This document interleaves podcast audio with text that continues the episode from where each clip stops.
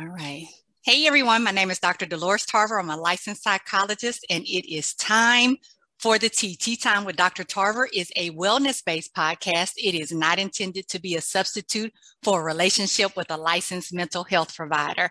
I want to ev- welcome everyone to the last Tuesday in June as we are closing out this series on Black men and mental health. We have had some great conversations this month on Black men, mental health, and the law, barbershops as safe spaces for Black men, and Black men in mental health counseling. So we are in for a treat. Tonight, I have a special guest for you that is going to be talking about Black men as pastors and dealing with mental health issues. So, without further ado, you know that you can drop your questions in the chat and your comments, and we welcome those questions and comments, and we will do our very best to answer any of those questions that you have. So, let's get going.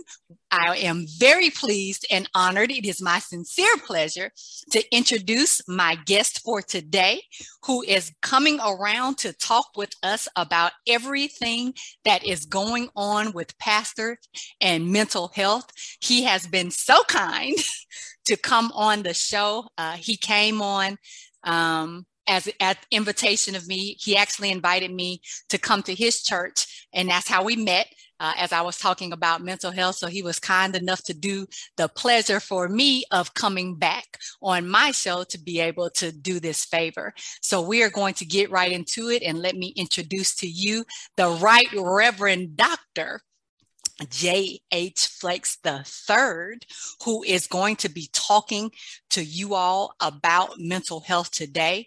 Uh, he is um, doing a lot of good things in the community. I actually got a chance to come and meet with him and his congregation, and there are some great opportunities that he is going to be putting forth in the community. But I want to get a chance and go ahead and get into his his bio. Um, so if you all are bear with me, my computer is doing what computers do um, and showing out for me right here. Okay. All right. So I am going to not be deterred because uh, the devil seems to want to be busy right now with my slide not coming up the way that I need for it to.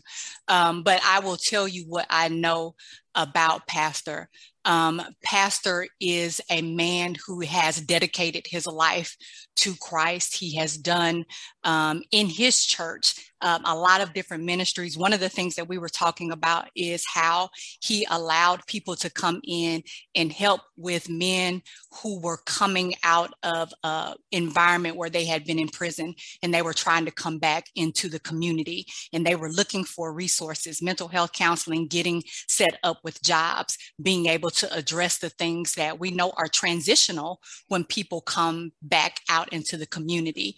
Uh, he has done mental health awareness in his church, which is one of the things that um, is a big plus for me, as you all know, uh, because we know that spirituality and mental health and physical health all exist together. But oftentimes we feel like they're separate, and we feel like when we're members of churches that we cannot address our mental health, that that means that we are not having faith.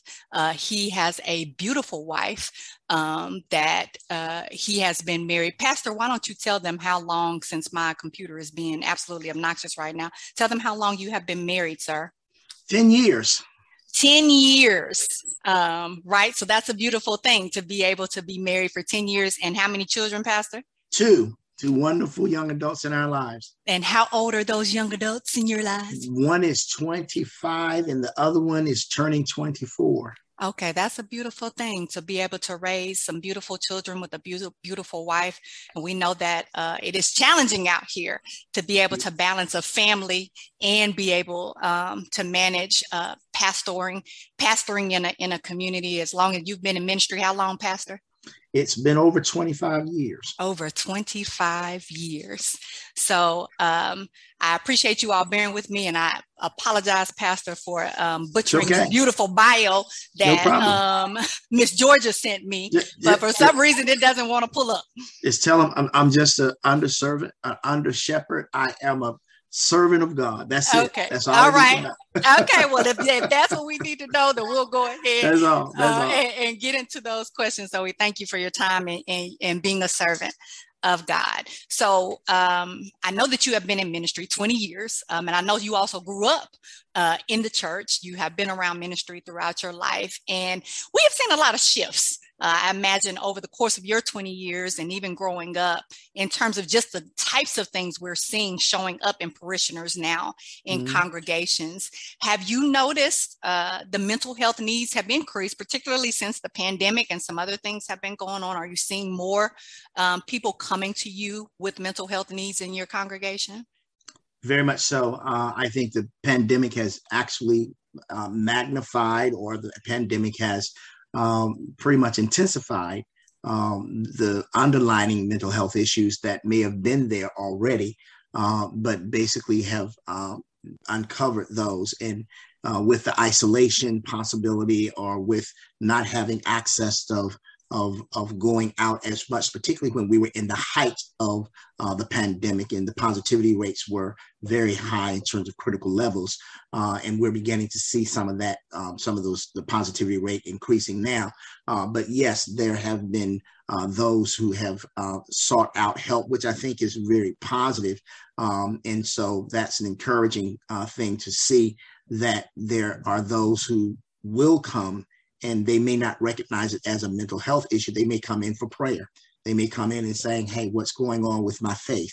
You know. But if you are trained and equipped to to try and um, to to assess uh, or to differentiate between um, the faith and the mental health issues. And if one is not equipped, then you want to be comfortable referring that out to um, a qualified, credential um, person like yourself, professional like yourself, to assist and help. Uh, because it becomes a team effort and not just an isolated lone ranger that a pastor has to feel that they have to be all things to all the congregation.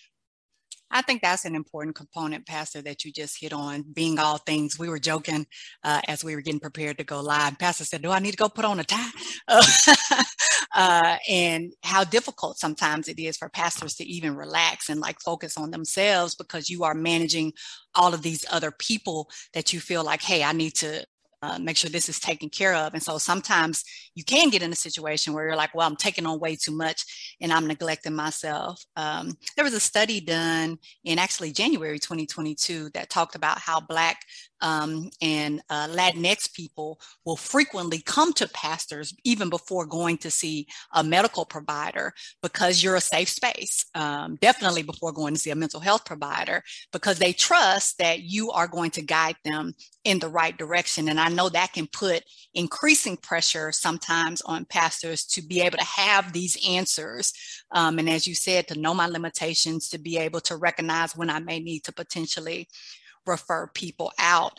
Um, do you feel like pastors have um, felt this pull um, potentially because of all of these needs of this congregation to maybe be able to offer more services or be able to to deal with um, some of these issues because of people's maybe reluctance or discomfort with going into the community to talk to providers i, I think it really depends on if if that pastor is um, exposed uh, to various um, models as well as various uh, shift in paradigms and mindsets and when it comes to pastoring. I think uh, pastoring uh, has to begin to assess the context in which they pastor, in which they minister.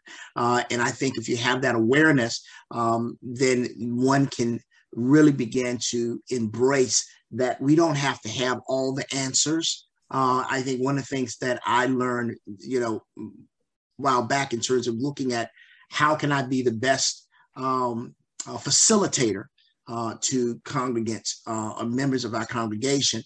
And I took a class or took um, some courses on uh, uh, coaching and not counseling per se, because I've done that, I have a master's in counseling uh, from University of Iowa, uh, but in coaching, life coaching uh, where the position is instead of you being the person in the position to tell the tell the person that oh go into the past because he has all the answers. It basically helps them to to guide them to discover or rediscover, um, and then um, uh, really help them to engage and and, and really uh, process um, from a spiritual, we are from a biblical-centric, from a Christological perspective, you know, in terms of having the Holy Spirit to help enlighten uh, where they need to go, how they need to go, even if it means seeking, you know, outside professional help, whether it's through a, LS um, a social worker, whether it's a psychologist or a psychiatrist or whatever. It may be hormonal issues, you know, going and checking out with your your medical physician you know, uh, asking the questions, you know, in terms of, you know, um, you know, uh, are are they on medications, you know, and being okay with, you know, them being on medication. That that being on medication doesn't mean that that lessens your faith any more than than anything else. So it's being able to to try and help them come to that point that they don't have to be embarrassed by acknowledging mental health issues, particularly to the pastor. But the pastor has to be so very aware and being okay with asking for help and being okay of not having all the answers, what I'm trying to say. You hit a lot of points with that one, Pastor. Well, I want to definitely highlight that it does not mean that you don't have faith if you go and seek a medical or a mental health provider. Um, it means that you're taking good care of you and you're utilizing all of the resources that you have available. Um, the other thing I heard you say is knowing these limitations um, and that sometimes there is that pull depending on how you're oriented, how you're trained, because I do know that uh, pastors are human beings too, and all of us have the different things that, that come with us um, in our calling. And so sometimes we may have to address in our calling, hey, is there this need to take care of everyone at the point of not taking care of myself. And so I'm maybe operating outside of what is my scope and being able to recognize if that's a challenge, because I think that's important as we talk about balance, because you mm-hmm. are balancing so many needs. You have a family, um, and I, you mentioned your kids when you're 20s, you've been in pastoring for 20 years. So that means that your children were being raised right. as, as you were pastoring. case. Uh, absolutely. And being married. And so you're trying to balance um, a family and those responsibilities also with the needs of a congregation. And I know that churches have a lot of needs and then growth and um, buildings and all of these things. So, what does balance look like in terms of managing all of those things, recognizing the training I do have or don't have, all of my mm-hmm. time constraints, all of um, the different responsibilities I have, and then the resources that are available me, available to me. Like what what does balance look like when we're being healthy in terms of um, our clergy and in the community? I think one thing to get to a place of healthiness and a place of prioritizing, uh, and that is one must be must deconstruct this this perception or this mindset of a comp, um, a messiah complex, mm-hmm. um, a savior complex, mm-hmm. um, and sometimes that can plague uh, pastors in believing that they are the savior. They have the the cure all. They have the you know the answer to all. So I think you have to deconstruct that mindset. That is an intentional. That really is intentional um, because we've been in. If you've been in ministry, sometimes we have good models. We have good bad models in terms of how to go about shepherding the flock. Mm-hmm. I just happen to be have some tremendous senior pastors who took me under their wings. Uh, past the late Pastor Cameron Alexander up in Atlanta, Georgia. Uh, my father, who pastored for 50 years, and uh, Doctor um, um, um, the late Doctor uh, Fred uh, Lofton, uh, who was the godfather, the godson of Benjamin Mays, you know, so mm. of Morehouse Group. So I just was blessed to have these persons who would tell me, you cannot do it our way. You, mm-hmm. you, you, you can't do it. Uh, and, and what they meant by that is that you have to make, you have to make sure that you spend time with family. You know, um, it's like, you know, I remember my father and my mother, when they would go to conferences, they counted that as their vacation. Well, I, I when I got when I went with my wife and I, you know, we don't count those conferences, those congresses as our vacation. Uh, they're separate. So because when you're going to those types of uh, events, um, either I'm going to be lecturing, teaching, mm-hmm. she's going to be going to classes, so forth, so on. So we don't see that as our, our time to spend together. Mm-hmm. Uh, and so we had to intentionally schedule vacation time. Uh, the other thing to if we say that Jesus, we preach, we teach, mm-hmm. you know, Jesus, he got away from the crowds, you know, he went up into the mountains, he had, you know, time to commune with the Father, you know, and we give those pictures and those images. Um, and so if we're disciples of Christ, then what does that say about us as under shepherds? we have to model that which we teach and preach. So if we're saying Jesus took time, he was fully human, fully divine, he was he got tired, he had to sleep. So that means that we have to model to the congregation. So what we we were very intentional of incorporating periods of rest in our schedule for our congregation. I think sometimes we can overstructure things. We can have a lot of things happening. We can be all the time busy and in, in congregations end up burnout or people just say, hey, you know, just too busy. We don't have, you know, you get so tired. Um, and that can be somewhat demoralizing and that can be very, very, very um, stressful. So we've intentionally incorporated three weeks of rest. Uh, around the 4th of July, which we are, uh, I'm on the period of rest, then around the November Thanksgiving and around Christmas. So that time is to help families, you know, intentionally, you know, rest in ministries are on rest. And so they we focus on uh, spending time in communion with God, praying, uh, but also going on vacations with our family. We encourage families to spend time with each other, spend time with the children, you know, revitalize, refocus, re-energize, then come back and let's continue this journey uh, as we follow Christ. So I think there has to be some some intentionality uh, to planning, um, prioritizing, um, balancing, if you will, you know, so that you can be refreshed and revitalized as well, so you can continue to lead the congregation. That is probably some of the most sage advice I think that uh, anyone can hear, which is you have to prioritize your self care. You have to prioritize your balance. And I do recognize that when people feel pulled in a lot of different directions, sometimes it can be difficult for them not to feel guilty about taking time for themselves. I know some people are oriented to be caregivers. And so they grow up in families where they're very other focused. So it's not about you, it's about other people. And so oftentimes I find that people who are called particularly to ministry can grow up in environments where they're very other focused. And so then I don't know how to take time for me.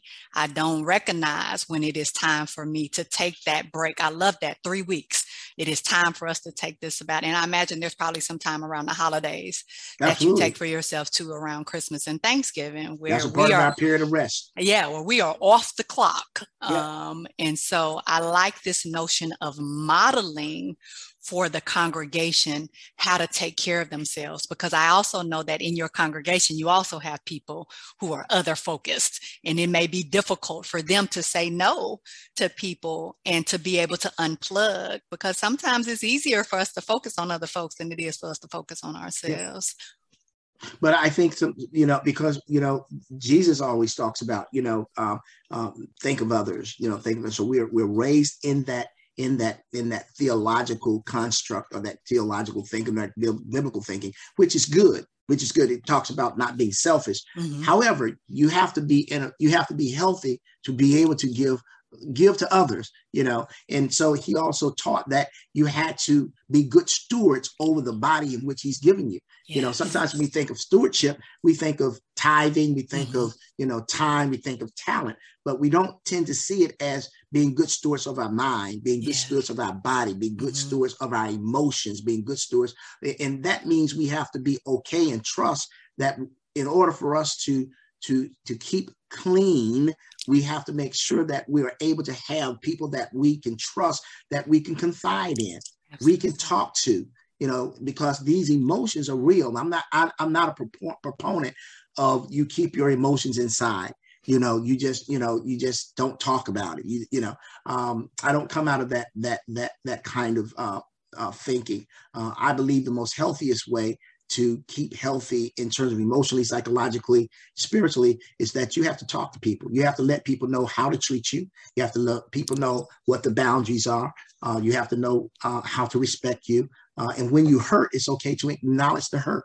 It's, it's, it's important to acknowledge the pain. So, yeah, that's another way of keeping yourself healthy. Absolutely. Mentally. Absolutely. Because often what ends up happening is we're not addressing this pain. We're walking around and we're holding this pain. It's going to come out in some way. It's going to come out in our ministry. Um, it's going to come out in our relationships. It's going to come out in our in our uh, our work environments, in our parenting. Um, it is going to show up in our cooking. Uh, you know, people always say that you can tell uh, if something was made with love, but I will also say that you can tell when someone is overwhelmed mm-hmm. because they have internalized and they're not dealing with emotions. Now, you've hit on something that's really important because I do know that for some Black men in particular, this whole notion of expressing emotions and being able to talk about hurts and being able to talk about um, what they need and being able to ask people um, can be very difficult because I know that sometimes men are not socialized to give to have the permission to do that. Uh, we often give that to girls and women, but we don't necessarily give that particularly to Black men. So some people feel like it is weakness, but I also recognize that there is this additional layer that is in place for, for clergy, for, for particularly for Black male pastors about can I be safe? In talking with people. You mentioned that you need to have someone to talk to who you can confide in. Sometimes Black male pastors do not feel as if they have that safety, that this information will be kept confidential, that I can trust people with my innermost thoughts um, and it not be used to hurt me at some point later, that people question my ability to lead if I acknowledge to them that I'm struggling. Can you talk a little bit about some of those dynamics? Yeah, I think that's very, you, are on point. You know, uh, I have a saying, saying to the congregation, uh, and that is, I love you enough to tell you the truth. Hmm. I love you enough to tell you the truth. A part of that is being transparent as well, uh, to being authentic, uh, to being real. Uh, so um, when we we have what we call a real talk for men, mm-hmm. we're studying a book called um, um, "The Measure of of Godly Men." Mm-hmm. Uh, by Gene Getz, and it's every fourth Saturday at 10 o'clock, where we're inviting men as well as boys. Bring your sons, bring your nephews, bring your, you know, whoever, uh, because it is there where we are talking, we're, we're getting men to to be okay with with expressing your emotions because the one thing that we actually have raised up in saying that if you express those emotions, then that means you're weak, you're flawed, uh, some way you're not as strong. Uh, you're, you're, you're, you're, you're, you're, you're these, these, these labels uh, that we associate uh, with weakness. And so, what we're saying is that it's okay uh, for us to um, share our innermost feelings without feeling as though that someone is going to have this this this perception that we are not uh, strong men. Um, and so, when we when we give permission to do that, we have to give each other permission to do that by coming together and hearing each other. But also, if we suppress those emotions, then those emotions are going to come out very, very unhealthy. And usually, the way they come out, they come out in aggressive behavior. They come out in, in just really very explosive. Uh, and so many men say, well, the reason I stay silent is because I'm afraid of what may happen you know i may mm-hmm. explode or maybe they i may cross the boundary so i just want to keep the peace uh, without understanding they're walking time bombs you know, uh, I think for pastors, um, if we're not embracing being okay with uh, sharing our emotions, our hurt, our pain, uh, being transparent with our congregation, then it tends to find its way being um, manifested in the pulpit. We can come across preaching angry. We can come across uh, being very uh, harsh. We can come across uh, being very legalistic. We can come mm. across being very uh, condemning. Mm. Uh, and so we have to be aware of how that tends to impact upon our delivery uh, but also how we interact one with another uh, in terms of relationships. So I think those are the, as far as pastors are concerned, mm-hmm. having to be very aware of how those, in, by keeping those feelings inside, how they tend to manifest themselves in various ways in terms of our interpersonal relationships, as well as interrelating, interrelating with our congregation as well. That's some excellent insight there, Pastor, because I do feel like um, there, like you said, this stigma because none of us, I think, um, wants to appear as if we're incapable or we're inadequate. Um, a lot of people will talk to me about that they don't want to appear broken. um, and that they feel like oftentimes when they're sharing some of the very important things that you talked about, uh, then that makes them feel broken. They don't look at necessarily the other side of that of um, I'm internalizing all of this and it's going to come out oftentimes as rage, as you were talking about, because we know that when, uh, particularly when we are depressed, and often depression and anxiety are the, the main things that people struggle with, when we are depressed and we internalize that, it comes out as anger.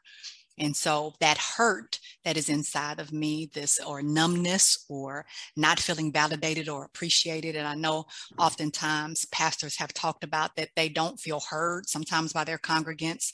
Um, they feel as if uh, what they're saying is falling on deaf ears, that they don't feel supported, um, that whereas they're extending all of this love and support, they're not feeling like it's returning. And you sit out and you look at um, people in your congregation and they've got scowls on their face or, um, and so we often, you know, don't recognize that pastors deal with disappointment. Um, and hurt and getting dis- disenfranchised and all of the other things that are going on in the world affect you all too and that you have things going on in your own families and you have things going on in your own body. And so there's this sometimes this expectation um, an unrealistic one, and I think you alluded to this earlier. Uh, uh, pastors, they, you know, they don't have all of that stress. They did, you know, they're. We look at, um, I, I, forget the name of that show that was uh, based on on black male pastors, uh, and it, it, you know, kind of embodied this lifestyle of, oh, you're doing all pastors of this. Of LA. Pastors of LA. I was like, I can't remember the city. Yeah, right. So, so you know, sometimes people feel, and I've heard people say um, that they don't even feel like pastors should take a salary.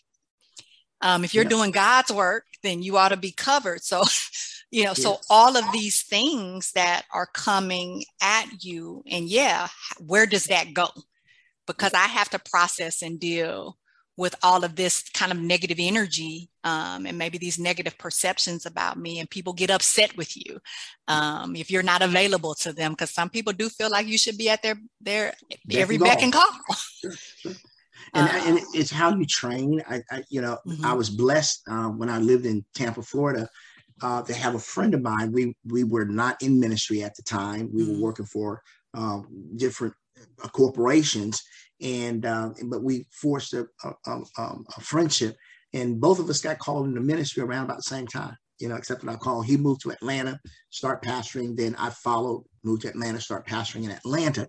But one of the things that we we we committed to and that was we would not let each other do things in ministry that would cause a disservice not only to ourselves but also to god primarily and what that meant is that we said we will make a pact to keep each other accountable. Mm-hmm. If I said something or he knew that I was doing something, if he saw me doing something or vice versa, then he would call me on it.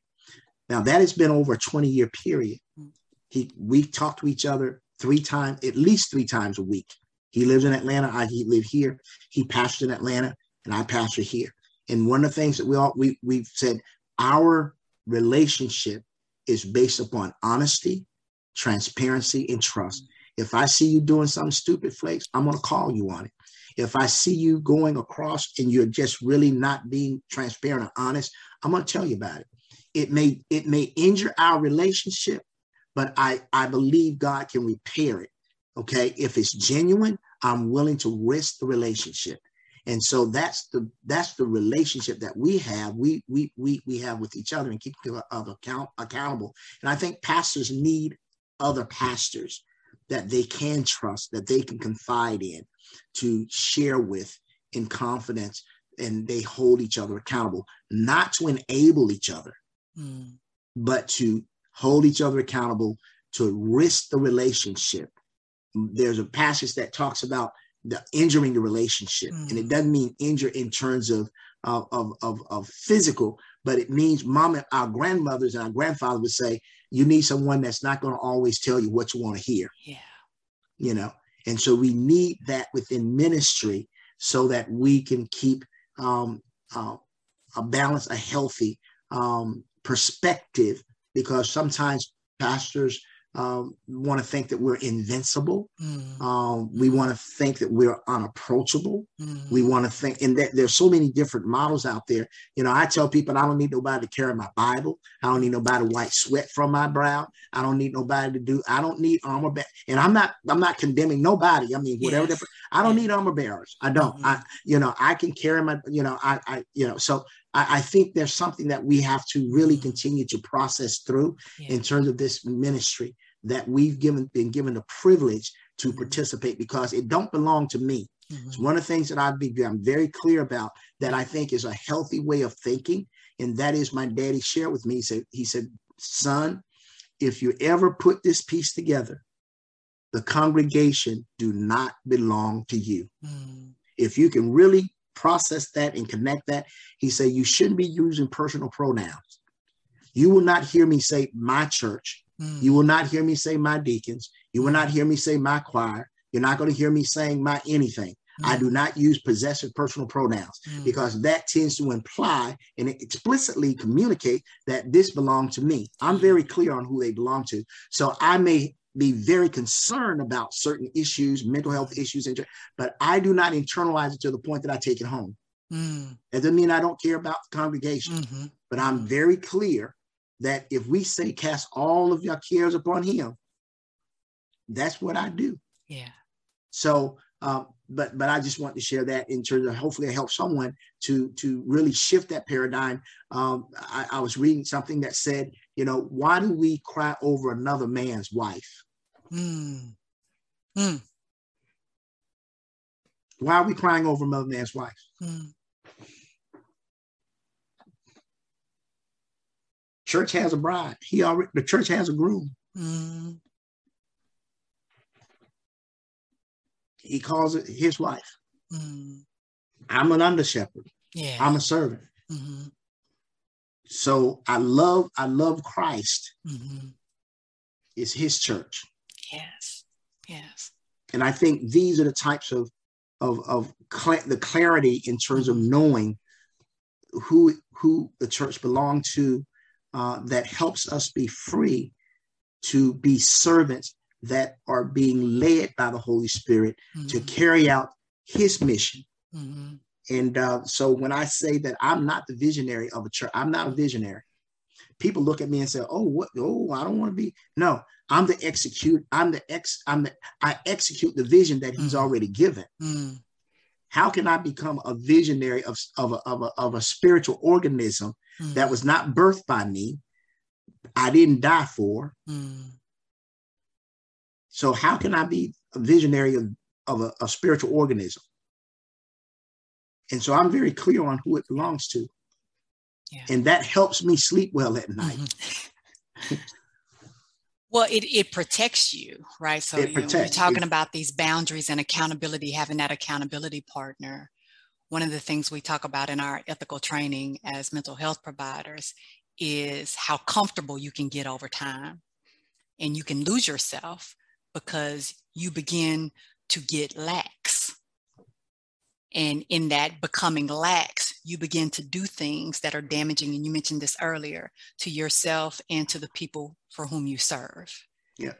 And one of the things that keeps you accountable is having peers who will tell you, hey, we need to address that. Yeah. I yeah. saw you do something that has me concerned, or consult with them, preferably before you do something. prayerfully before you but i'm hearing you because i think that is one of the things that happens can happen is hubris this arrogance that we begin to forget who we are and mm-hmm. we begin to see ourselves as um, all things mm-hmm. Mm-hmm. to all people in all ways and and I think and you're absolutely correct because I say to our deacons all the time is that while we work together, uh, I see us as uh, working for the same Christ. I see us mm-hmm. working for the same uh, Jesus. I see us working under the guidance and the power of the Holy Spirit. Mm-hmm. So I mm-hmm. don't see them as demons. I don't see them as unsaved. I don't see it as an adversarial relationship. But what I do see it as is, is, is, that that they are we hold each other accountable yeah so i'm saying that i depend upon them if i if they see me doing something that one that is not representative of christ i expect them one to pull me aside let's sit down and talk do it in a respectful way so we're not basically going at each other in a mm-hmm. very adversarial as mm-hmm. Satan wants us to do. Mm-hmm. And so we have that kind of trust mm-hmm. relationship, but we also have a respect one for another. But I think sometimes what happens, we tend to have uh, very dysfunctional relationships within the body of Christ. And so if we have not been taught or if we have not been modeled or discipled what a healthy relationship looks like from a mental health perspective, we're always finding churches being toxic, finding churches being um, adversarial and, and, and, and divisive as opposed to the mental health the, the, the mental health piece is that we are to take care of one another mm.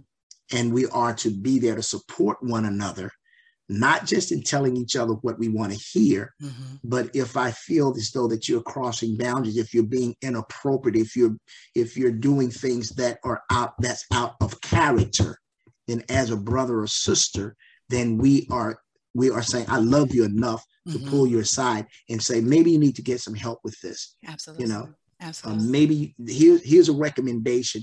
Go and get go and just find out why mm-hmm. why this why such anger. Mm-hmm.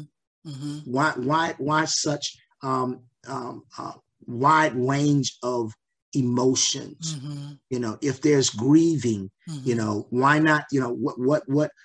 Here's someone that I would recommend that mm-hmm. you go in and talk to about you know the death of that loved one the death mm-hmm. you know of because sometimes we feel as though when we go and we receive we go to get mental health uh, help that we're crazy and we have to continue to deconstruct that kind of that kind of uh, mindset. Uh, and we have to talk about it. We have to openly talk Absolutely. about it like you're doing. Absolutely. Absolutely. But I think the other piece is that people are seeing you doing it, you know, and what that does when, like you say, I'm an underservant. But what happens because I'm a servant leader is when people see me modeling this behavior, it affects one, you have other Black men who see you talking about emotions who see you addressing things, who see you, yeah. who see you holding other people accountable. Because we know this is how uh, trauma continues to happen, is that we have a culture of silence. So if there are inappropriate things being done in the church and we're yeah. not addressing them, that keeps them going, that keeps them living. We're feeding yeah. this culture of unhealthy behaviors. Yeah. Um, and so, how do we remove people um, in our church causing other people to be unsafe, mm-hmm. Mm-hmm. who are predators, um, or who who may be tearing people down? Mm-hmm. Uh, we know that yes, when people are dealing with stuff, and you've highlighted this uh, earlier in this in this dialogue is that now you're lashing out because of stuff you're dealing with you're grieving um, or or maybe you've got some depression or maybe there's some family issues maybe you don't feel validated and worthy and whole and so you're holding on to something real tight because you want to be able to have some control over things because you feel like other things are you know and right so we're fighting over positions in the church or we're mm-hmm. um, and so if i don't have the type of people in place who can call those things out, then essentially I'm giving permission for them to continue to happen. Yeah, yeah, you're absolutely right. And I think sometimes what we do is over spiritualize things, mm. you know, and and when we over spiritualize things, then that gives us cover. Sometimes, mm. you know, I, I say to people when we talk about, uh, you know, touch not my anointing. Mm. you know my anointed mm. and so when we start looking at the context of that um, in the Old Testament dispensation, that had reference to kings, touch my, my anointed by prophets. But in today's context, um, if you are born born again believer in Jesus Christ, then you are anointed mm. because Christ is the only anointed one, and you are indwelt. You are you are part of the vine. You are a branch that's connected to the vine, mm-hmm. and so He has empowered us. He has set us aside. It's anointing, consecrated, anointed, consecrated, holy. Mm-hmm. You know, to for His purpose, and so that means everybody is not to be harmed Mm. Touch not my anointed. That means we, we, we're not to mistreat one another. Mm. You know, as opposed to we use that to weaponize or to our pastors to hide behind when there is um, inappropriate uh, behavior or misconduct or whatever mm. in, in in in in passion. And I'll say this, you know, because I say to again our our, our our our deacons, I say if I go and do something egregious, I love my wife. Mm-hmm. But if I get entangled with uh, an affair mm-hmm.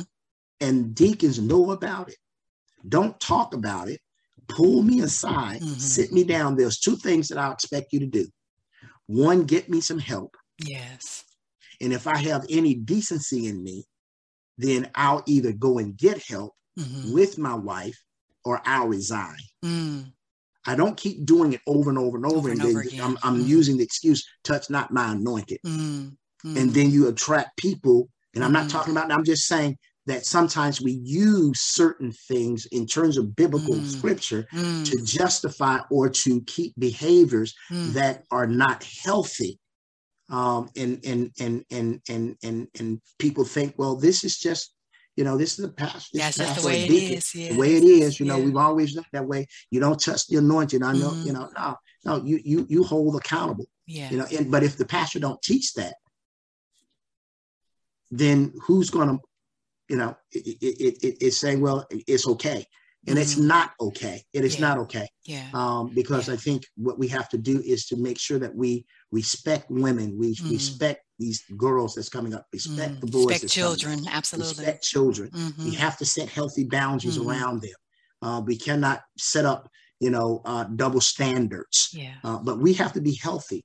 Mm-hmm. We have to take care of our mental health that we don't be giving into these feelings of insecurity, the mm-hmm. feelings of insufficiency that we need validation, mm-hmm. you know, in these uh, unhealthy uh, ways, in yeah. unhealthy ways, mm-hmm. you know, mm-hmm. if I start seeking validation from the congregation, I am in trouble. If I if I'm mm-hmm. dependent upon their validation that mm-hmm. every time I spend and I speak and I preach and I'm looking for them to tell me, "Oh, Pastor, you really really preached today," you know, and I could have failed, flunked, whatever the case may be, but I keep looking for that validation then my question is, well, who become my real audience? Mm-hmm. My preparation mm-hmm. is not for the for the for the for the for the for the congregation, yeah. and I'm talking about mental health in oh, terms absolutely. of how pastors should be be absolutely. really keeping themselves, you know, mm-hmm. really mentally, emotionally so that they don't fall within these traps of mm-hmm. addiction, uh, uh, being addicted to approval. Mm-hmm. Absolutely. Know? Come on, that, Pastor. That, that way, you mm-hmm. know, my mm-hmm. audience is God. When I prepare, I'm preparing that I handle mm-hmm. his word, that he will say, well done. Yeah.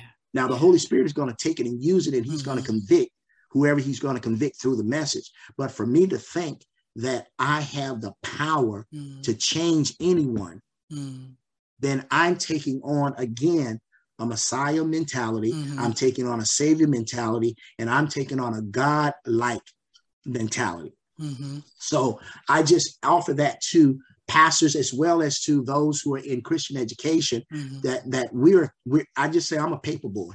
Mm. Delivering.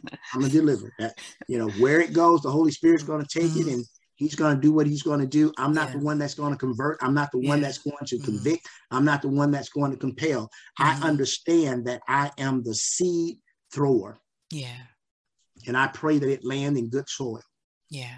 That's a great word, Pastor. And I, you know, I, I want to tell you how much I appreciate that. We got a, a comment about what a great um, discussion uh, because, and, and I will share with you, I've not seen, um, I've not always seen things resolved in healthy ways in churches when people have brought to a pastor um, that there was um, behavior that was inappropriate um, conducted by a deacon or someone in, in, in, in, because a church didn't want to be embarrassed because they didn't want to have this information get out because they didn't want to have someone look at them again because they're looking for that validation and and and confirmation then it was swept it wasn't dealt with. And we know, unfortunately, there is a legacy, um, uh, that, you know, for some congregations where there has been a perpetual cycles of abuse and folks have just been moved or paid off. And what does that do um, to a, a body of believers?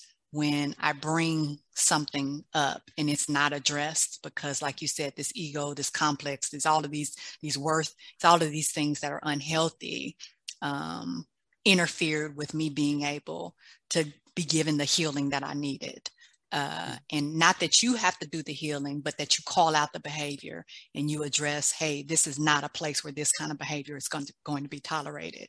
And that message that it sends to your congregants is invaluable. It's devastating. Oh gosh. You know, it's oh, devastating that the message that's given when it's not dealt yeah, with. Yeah, absolutely. Um, absolutely. And, and, I, and I say, and, and let me just say this because we are a hospital. I believe church is a hospital. Yeah. I think we all mm-hmm. have issues. I think we all come with our issues. Yeah, absolutely. Uh, however, uh, it is also a refuge. Mm-hmm. It's also a place where healings take place, and and so a part of that healing is trust. A part of that healing is accountability. A part of that healing is transparency. And a part of that is being able to say, I can be, I can share something mm-hmm. and know that it's not going to be discounted. It's not going to be mm-hmm. minimized. Mm-hmm. Um, and so, a mm. matter of fact, tonight, and it's, it's, it's by, it, it, not by happenstance, I believe it's the providential will of God. We had our deacon Zoom meeting, and I just talked to them about um, there's this sweeping across the country where there we, we know where priests have been um, you know exposed in terms of their misconduct mm-hmm. uh, we talk about you know southern baptist convention you mm-hmm. know 250 pastors you know have come out and been uh, allegations i'll put mm-hmm. you know but we cannot ever think that we're immune yes cannot happen yes. to us um, yes. I don't say we go witch hunting anyone. We all mm-hmm. fall, and that's why we have to have accountability. We Absolutely. can basically, but I just talked to them tonight and saying, "Hey, the, the way we pastor today is mm-hmm. different. Mm-hmm. We have to understand the context. Mm-hmm. We can't be making comments like, "Hello, darling, how you doing, sweetie?" Yes. You know that dress yes. fits you so well. Mm-hmm. You know, we may have good intentions, but it yes. don't always mean mm it's going to yield positive results. Absolutely, people and are so, dealing with trauma. You don't know what dealing with trauma. You don't know what how you know that hello, you know, coming mm-hmm. from that may what how that may impact that female, how that you know how that may trigger something, and so we mm-hmm. have to be very careful in how mm-hmm. we in, interact and how we what we say. And we just came. We had two two mm. attorneys who basically said, "Hey, y'all gonna have to basically be change the way that y'all talk to people. Absolutely. You know, because we live in a litigious society. Yes, we do. Okay. We do. And so we have to make sure that mm-hmm. we are not um, um, um, um, talking down or we're not mm-hmm. using language that would basically um, cause women to feel, you know, devalued. Mm-hmm. But also with men. With men well. too. I'm glad you, you know? said that because so we, we, we yeah, absolutely. Uh, children, so we, absolutely. Children, absolutely. Mm-hmm. So we we just had that conversation that you know we have to. As a matter of fact, I'm sending them information in terms of how to handle sexual misconduct within yes. the congregation, being aware of what that looks like. Outstanding. You know? And that goes to for the pastor. It goes for members. It goes for leadership. So if we don't have those hard conversations, mm-hmm. then it can communicate that we we don't we don't it, we we don't want to deal with it, and it's the big elephant in the room. It is, but I'm so happy that you all are addressing it and then you have policies in place that you brought in lawyers um, because these are the preventative things, right? So we talk right. about it's always better to be preventative. Um, to to not pretend something's not going to be an issue. Our church is go- it has dealt with Sure. and will deal with this at some point in the future. It sure. may not have been called this at the time, right. um, but someone experienced this, and we don't want people to experience this. So I'm so thankful, um, and it's uh, it, I always tell people if you don't have policies and procedures in place in your in your congregation, then you're setting yourself up. Absolutely. So. You are a lawsuit waiting to happen. You are Absolutely. an HR issue waiting to happen because you're pretending like these things are not something that happens in the church. Of course, the church is full of people too. You think yeah. that uh, the church is immune, it's not. And so I'm just very thankful that um, you're able to hear God's word in that because sometimes, as you said, people use God's word to dismiss, to deny, um, unfortunately. Um, and how does that make someone feel uh, mm-hmm. when they bring an issue forth and like, oh no, no, you just took that out of context. You're being mm-hmm. sensitive. Mm-hmm. Mm-hmm. Um, you know, they didn't mean it that way, right? right. So how right. about we not say it? Yeah, we right. be mindful of how we're touching people and how we're engaging with people and what, um, so that we asking for permission. Yeah, come on, permission. permission. Come on, permission. Um, and there is only one type of permission, and that is an enthusiastic yes. That is only consent. That's it. Um, so that's if people it. are squeam, uh, hesitant, or that's a no. Stand and down. being able to absolutely being able to talk to people about the nonverbals and body language, and you don't have to hug someone in order to communicate that you value them. Exactly. Exactly. Yeah, there's and other ways to do that. There's other ways to do that. Absolutely. Absolutely. Absolutely. Well, Pastor, you have mentioned a couple of things, and I want to kind of get into this. Um, I think this is a good segue. Pastors and suicide right? So we unfortunately um, i think are just devastated and confused anytime we hear about particularly a black male pastor completing suicide because we think well what why would they you know we have these struggles already with suicide and faith um, but we have these these struggles as well with life couldn't have been that bad for you. You're a pastor. Um, and so you know these misperceptions that pastors don't struggle on a level where that darkness um, can surround you, and particularly often connected with a scandal uh, for some people, is because, like you said, those boundaries got lax. Um, and there wasn't that accountability in place. And now I'm in a situation and I don't feel like I have another recourse of action. Can you talk a little bit about um, maybe some of the factors that could be contributing to Black male pastors completing suicide? And, it, and it's a very, it, it hurts um, it's it's painful, um, and you already said it's it's very confusing. Uh, but I think the one thing that we have to make sure we understand is that suicide is not the unpardonable sin. Mm-hmm. That Thank does you. not give permission for Thank anyone you. to go mm-hmm. out and that's mm-hmm. not the answer either. Um, but I think the one thing that we have to understand that pastors um, have have to struggle with insufficiencies, insecurities. Um, mm-hmm. again, carrying, feeling as though they have to carry the whole weight of the congregation on their shoulders. Um, not feeling as though they have an outlet, or either perceiving that mm-hmm. if they are able to share and be transparent, how are they going to judge it? Mm-hmm. You know, mm-hmm. if they if they have if they made a mistake, am I embarrassing the congregation? Am I mm-hmm. embarrassing my family? Am I embar- what are they going to think? So there's this image issue uh, that that many may have in their head, and the only thing they may see is uh, maybe the best thing they can do is to relieve the pain. And I believe that many persons who commit suicide, they're not committing suicide to kill themselves. It is to relieve the pain. The pain. It's relieve the pain. Yeah. So if we are attentive to the pain, mm. and sometimes it may not mean that a pastor will come out and say, I am hurting, mm. but look at behaviors mm-hmm. in terms of how one may isolate one's demeanor. One may not be as um, um, uh, connected as once was, that we can be attentive maybe that pastor stopped all of a sudden was always going to certain events and all of a sudden mm-hmm. that pastor comes up missing in mm-hmm. terms of just not wanting to talk maybe you were talking and having conversation and all of a sudden you saw that that those those connections began to dis, began to decrease and being able to ask the question hey what's going on mm-hmm. you know uh, how can I be there for you? How can I uh, assist in any way? Mm-hmm. Without many pastors are afraid people going to judge them you know um, and so we have to make sure that we do um, and I, I i say a lot of times no judgment mm. i'm not in a position to judge not but i am in position that i can help mm. and i can provide you know a listening ear mm-hmm. without having to feel as though i have to fix it Yes. You know, and a lot of pastors feel like they have mm. to fix things. Mm. And some feel that they're unfixable because mm. they've done things and said some things that they will not be forgiven for. Yes. And I just believe God has, there's only one sin that's unforgivable, and that is the rejection of Jesus the Christ. Mm. In Mark chapter chapter three, it talks about all sins are forgivable. Yes. All mm. except one who deny the the the presence of the Holy Spirit who points us to Christ, mm. blaspheming against the Holy Spirit. Mm. You know, so uh, I, I believe that um, I, I, when people say, well, you know, how could that pastor do that?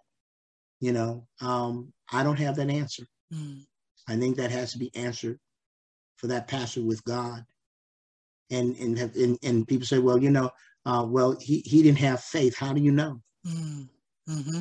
Mm-hmm. You know, how do you know? So we have to not try and interpret mm. and try and and and and make sense out of something that we we we don't know. Yeah, absolutely. You know, uh, and so um, we just have to be a listening ear and encourage pastors who may be mm-hmm. finding themselves. And we have, I, there are pastors who have suicidal ideations. Mm-hmm.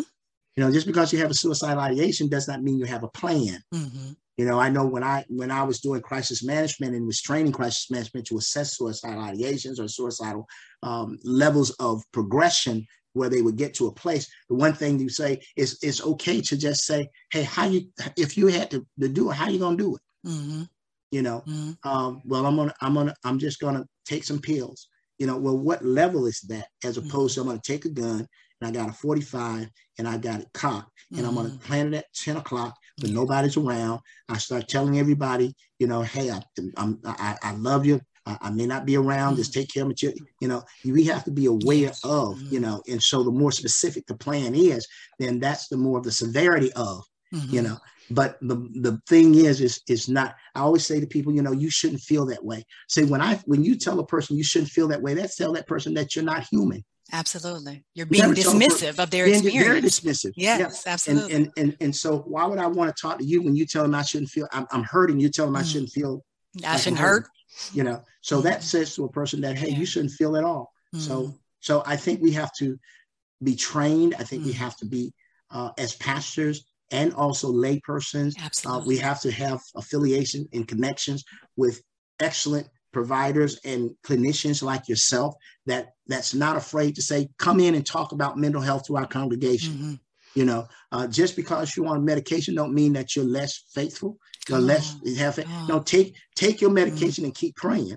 Come on. That, all, that's, all that's of the all, above. that's all the above. You know what i'm saying? You know keep praying but take your pill. You know what i'm mm-hmm. saying? It's all right. It's okay you know, if you're bipolar, you know, then make sure you basically make sure you have medication that's appropriately dosed. Mm-hmm. You know, uh, mm-hmm. uh, some people say, well, I don't like taking it because, you know, uh, it makes me drowsy. Well, talk to your doctor in terms of the dosage. Maybe you need to cut it back, whatever the case might be. Mm-hmm. Uh, but I think for suicide, you know, we, we just have to be more attentive, uh, mm-hmm. particularly to pastors who who are, are, are expressing senses of overwhelmness. Yeah you know, uh, not, you know, some pastors feel like, you know, hey, you know, I, I, I'm out of here. You know, mm-hmm. and my, my question is, what does that mean out of here? Yeah. Does that mean clarify? You know, mm-hmm. I think mm-hmm. one of the, mm-hmm. the, one of the, the the the most effective tools of communication mm-hmm. is clarification, but it's the least used.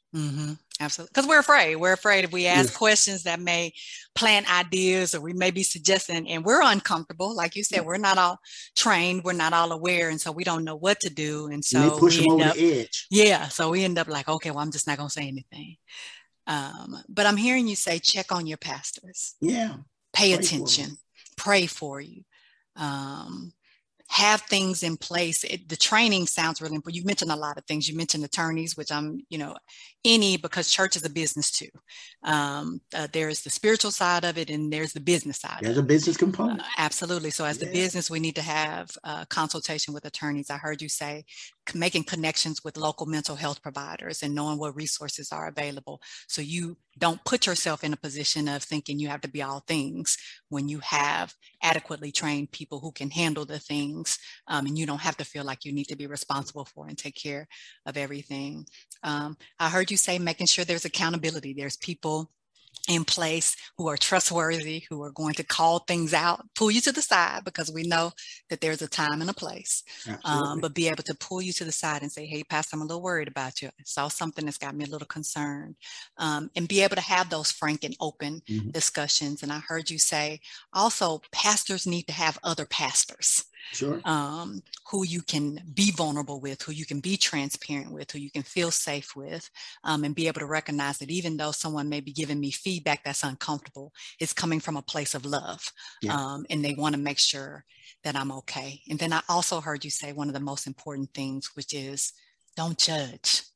When people acknowledge that they're struggling, when you see a person struggling, even if they're not acknowledging it, stay out of that place of judgment and instead be a listening ear. Yeah, yeah, yeah. And and and yeah, you you you you you you you, you summarized it very well. yeah, yeah, absolutely. You captured all of that. but uh, you know, but I, I, think one of the things that um, you know, um, the active listening mm-hmm. is so so critical. I think with not only parishioners but with pastors because sometimes we are always being the one who's communicating or mm-hmm. feeling as though that we have to give advice or we have to give some type of direction but sometimes we just want a listening ear too yeah you know absolutely uh, and, and and so i thank god for my wife mm. you know um, mm-hmm. one of the things that you know i really uh, appreciate is that we have this pact when uh, we come home and she's had a hard day and, mm. and and I'm a fixer. I like to fix what she's sharing. And some and what we have established that she says, I just need you to listen. Mm. Don't need you to respond. Yeah. I'm not looking for it to be fixed. Mm. I just need you to listen. Mm-hmm. And the same with me. I just I just need to to vent, yeah. need to listen, you know. Mm. Uh, and so I think those are the kind of, of of signs or cues that in communication that we establish along the way that helps with effective communication. Um, and and I think when we talk about judge, um, I, there's a passage that G, in Matthew 7 1, when Jesus says, Thou shalt not judge. Mm-hmm. But then over in First Corinthians chapter number two, he says, Spiritual people judges all things. And so the question becomes, are those two scriptures contradicting one another? Mm-hmm. Well, when you begin to look at what Jesus was saying in Matthew 7 about judging, he taught us and said this is the way you don't do it. Mm-hmm. But he also gave us example. This is the way you, you should How do you it. Do. Okay. Exactly. Mm-hmm. Don't do it harshly. Mm-hmm. Don't condemn a person.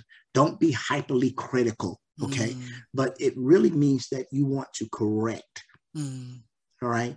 Correct at the appropriate time with love, with with with compassion, uh, with with with with with with with with honesty. Mm. So it does not mean that if I see someone going down the wrong way, wrong road, that I just stand by and just let them go down the wrong road mm. with destruction. And so people say, "Well, you can't judge me." Well, I'm not here to do that. Mm. I'm here to listen. But because I love you, I love you enough to tell you the truth. Yeah. Okay.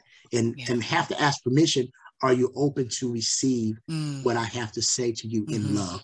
I think yes. that way let that person know that, hey, I still honor and I mm-hmm. want to respect you as being the one who will tell me whether I can even express this to you or not. And if you tell me no, I'm standing down. Okay. Yeah. There may be another time that I may, you may allow me to do it, but this is not the time. So I think there has to be ways that we can also communicate with each other that gives each other the permission and mm-hmm. give each other the cues of what we can and cannot do and respect that. Yes, yes. Now that is a good closing word. I want to thank the Reverend Dr. J.H. Flakes III. To God be the glory. who uh, is the second of three siblings born to the late Dr. J.H. Flakes Jr. He has been the pastor of Fourth Street Missionary Baptist Church in Columbus, Georgia. He was educated right in Muscogee, Muscogee County School system and holds degrees the doctor of ministry degree from mcafee school of theology mercer university atlanta master's degree from the University of Iowa, Iowa City, master's of divinity degree from the Interna- Interdenominational Theological Center, Morehouse School of Religion, and a Bachelor of Science from Tuskegee, Tuskegee University in Tuskegee, Alabama. And as you can tell, he's got a lot of background and knowledge. He's been on the Mayor's Clergy Commission, uh, Commission Columbus Hospice Board, DFACS uh, in Muscogee County, American Bible um, College, and also a member of the John B. Amos uh, Cancer Center Advisory Board, just to name several. He has been involved in a lot of things, and that's where all this wisdom comes from. And we want to thank you for sharing that. You've shared a lot of jewels that hopefully will be helpful to pastors, but also congregants, because sometimes, as you said, us lay people, we need some training and education and understanding as well. Um, and the greatest of these, of course, is love. Uh, you can catch Tea Time with Dr. Tarver begin starting in August because, as Pastor said, uh, we do need to schedule our breaks and be intentional about taking time away. So, in July, Tea Time with Dr. Tarver will be taking a much needed rest and sabbatical, and I will be back in August with live episodes. And you can catch me on Facebook, Instagram, YouTube, and your favorite podcast listening stations. Pastor, have a great night and to everyone be well.